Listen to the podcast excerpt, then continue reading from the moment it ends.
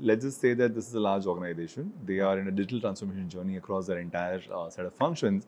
And this CMO today, and there is a CDO today, and there is a CIO today, and there is a CTO today as well. These Right. are different stakeholders of the same puzzle. Correct. They're all charged with leading the organization forward, and they tend to have their own viewpoints and their own needs and their own expectations, Correct. and their own uh, anchor points on where they look at that lens from, Correct. right?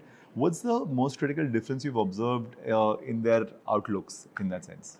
So I think um, uh, let me say this that I think um, only in a very large organizations do I see these uh, the digital problem or the omnichannel problem being divided between CIO, CDO, Hmm. uh, CMO, and you know and CSO and so many other COO can Sure. also play a role Yeah. depending on what the problem is. Uh, I don't think in in an average organization, even in the large legacy world, Mhm. this these many people sit at one problem. As I Sure. said, everybody's trying to now optimize.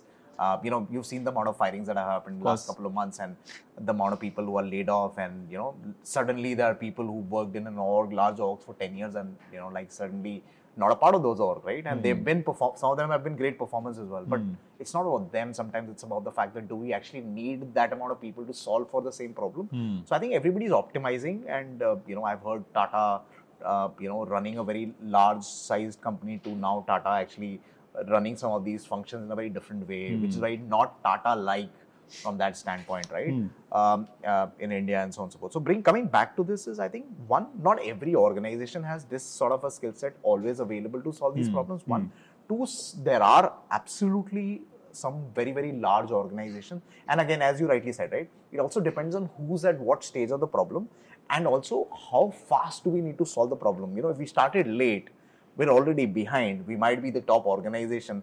Now I have to throw, more people and more budgets and pe- product, and products at solving the same problem, right? Sure. So some, one other parameter is this. Hmm.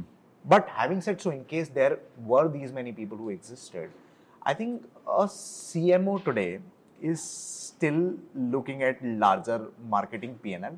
Mhm. Uh, for for him or her, I think it's still more customer centric as compared to is the customer online? Can I push my customer online versus offline and so Hmm. many other things of sorts?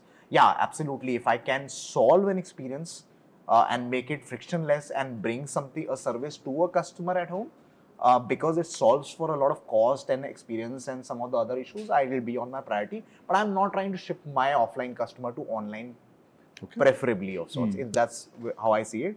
Uh, a CDO largely is with a digital mandate, right? His mandate is to digitize. He's there Sure. on your P- PNL to say that whatever from a company efficiency, from a cost efficiency, from an experience efficiency, from a time efficiency, or whatever needs to be digitized should be digitized, whether it be from a customer experience or an internal experience standpoint. That's how I see a, uh, uh, CDO as. I think CIO largely looks at the information and data aspect of things and sometimes is coupled with security aspect of things. And some CIOs also work with CFOs on cost aspect of things. So I think sometimes CIO is that guy who's supposed to be the guy who knows it all from a data security data separately data sciences and stuff security and you know the modern trends of automation and uh, modernization and so on. So that's how I see the CIO but again can be used in different ways. And the last indeed. guy I think is the uh, CTO I think is a very key sort of uh, member Hmm. apart from CISO and you know other guys. CTO I think I think for CTO it's largely about maintaining the current tech stack. The stack that is you know on whatever we've been talking ultimately is tech and Sure. someone has to build, scale, modernize, and optimize it.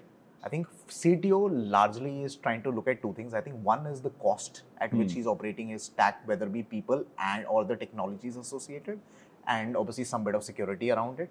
Um, the efficiency of the stack, the error, the issue, the upgradation, and so on and so forth, and optimizing from that standpoint. And obviously, all of this links into the business goals somewhere or the other. Hmm, but I of think he's looking at from that angle. So sometimes what happens is having too many people, there's a lot of conflict as well is because what I was gonna because which is what slows it down as well, right?